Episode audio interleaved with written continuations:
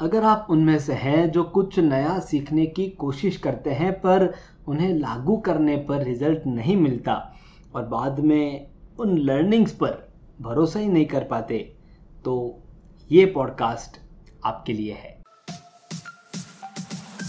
नमस्ते और स्वागत है आपका manage time with Akhil podcast में। यहाँ आप अखिल यानी मेरे साथ एक सफ़र पर जाने वाले हैं, जिससे अपने टाइम को और बेहतरीन तरीके से मैनेज कर पाएँगे। तो तैयार हो जाइए हर बुधवार और शनिवार को एक नया कदम बढ़ाते हुए अपने सफलता की तरफ़ आगे बढ़ेंगे। चलिए शो की शुरुआत करें। दोस्तों, एक टाइम मैनेजमेंट कोच होने के नाते मैंने अनेक वर्कशॉप लिए हैं जिनमें बहुत सारी तकनीक बताने का प्रयास किया है, लेकिन क्या आपको पता है, कुछ वक्त तक मैनेजमेंट की तकनीकें आपको, आपका समय बचा रहे हैं? ऐसा महसूस ही नहीं कराएगी। उदाहरण के तौर पर अगर हम कहते हैं कि एक सौ अड़सठ घंटों की चेकलिस्ट बनाकर अपने शेड्यूल को फॉलो करना शुरू करो। ये एक टाइम मैनेजमेंट की तकनीक है 168 आवर चेकलिस्ट अब जिनकी वह चेकलिस्ट बनाने की आदत ही नहीं है, उन्हें लगता है कि ये तो यार बहुत ज़्यादा टाइम कंज्यूम कर रहा है। मैं पहले से इतना बिज़ी चल रहा हूँ और इस चेकलिस्ट को बनाने में मेरा टाइम खराब हो रहा है। अब एक स्टूडेंट है, जिसे आईएएस ऑफिसर बनना है।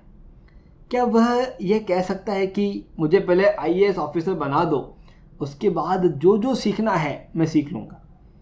उसे अफसर बनने के पहले ही वो सब कुछ जानना होगा ताकि उस रोल को सही से निभा सके। हम हमारे जीवन के कोई भी बदलाव को अगर देखें तो उस बदलाव को अपनाने के पहले हमें कुछ न कुछ सीखना ही होता है।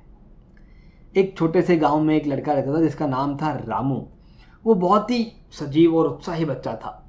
लेकिन वह हमेशा अपने समय को सही तरीके से मैनेज नहीं कर पाता था। उसके जो टीचर थे, उन्होंने कहा कि, रामू, तुम्हारे सपने तो बहुत बड़े हैं और तुम्हें उन्हें अगर पूरा करना है तो उसके लिए टाइम निकालना पड़ेगा।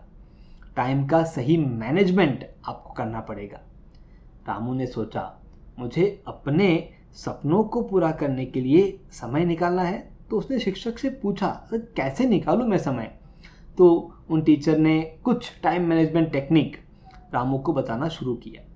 रामू ने शुरुआत में उन टेक्निक को अपनाना शुरू किया, लेकिन पहले हफ़्ते में वो बोर हो गया कि बहुत टाइम कंज्यूमिंग है, मज़ा नहीं आ रहा है। लेकिन क्योंकि उसका अपने टीचर पे अटूट विश्वास था कि वो मुझे सही रास्ता दिखाएँगे, रामू उन टेक्निक को जैसे तैसे इम्प्लीमेंट करता जा रहा था।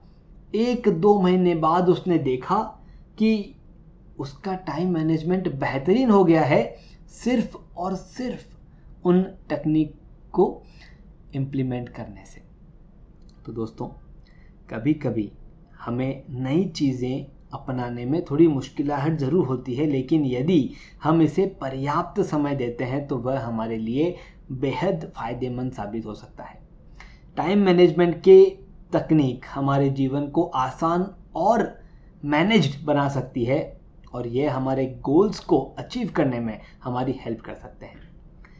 टाइम मैनेजमेंट को हम एक दिन में ही अपनी हैबिट नहीं बना सकते।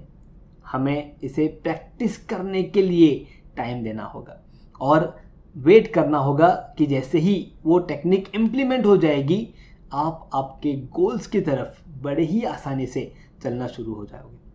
जिस तरह रामू ने अपने सपनों को पूरा किया, हम भी अपने सपनों को पूरा कर सकते हैं। बस हमें सही टाइम मैनेजमेंट की टेक्निक को ढूंढना है, सीखना है, जो आपके लाइफ के लिए इंपॉर्टेंट है।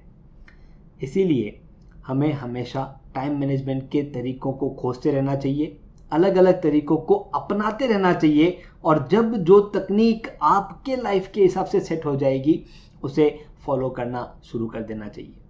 यदि हम सही दिशा में अपने कदम बढ़ा रहे हैं तो विश्वास कीजिए हमारा समय बचेगा और हम अपने गोल्स को अचीव करने में सक्सेसफुल रहेंगे। इसी तरह रामू की कहानी से भी हमने सीखा कि कठिनाई के पीछे एक सबक छुपा होता है और टाइम मैनेजमेंट की महत्वपूर्ण भूमिका हमारे जीवन में इन कठिनाइयों से लड़ने का काम करती है। Thank you thank you very much धन्यवाद। आपने सुना manage time with Akhil podcast का यह एपिसोड, जिसमें बताई गई टाइम मैनेजमेंट तकनीक के ज़रिए अपने जीवन में हम एक कदम आगे बढ़े। अगले एपिसोड के ज़रिए अगला कदम उठाने के लिए इस चैनल को, शो को सब्सक्राइब ज़रूर करें। ध्यान रहे, आपके रेटिंग्स और रिव्यूज़ से हमारे बीच की दूरियाँ कम हो जाती है।